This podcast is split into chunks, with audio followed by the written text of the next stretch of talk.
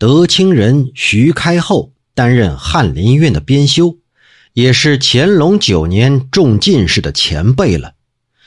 刚入翰林院的时候，每当夜里读书，就听到宅后的空屋当中也有读书声，与他的读书声是朗朗相应啊。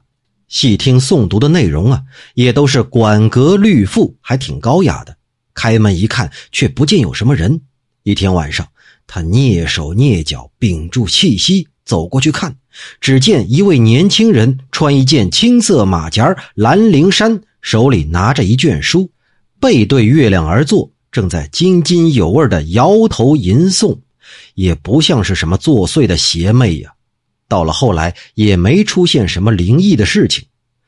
这唐代小说中记载，有天狐也要经过考试。在天湖的超一科考试当中，回答了两道测问题，答卷呢都是四言的韵文，文艺还挺古奥的。或许这个年轻人也是应举的狐狸精吧？这件事儿啊，是戈东长前辈对我说的。戈前辈和徐前辈是同年的进士。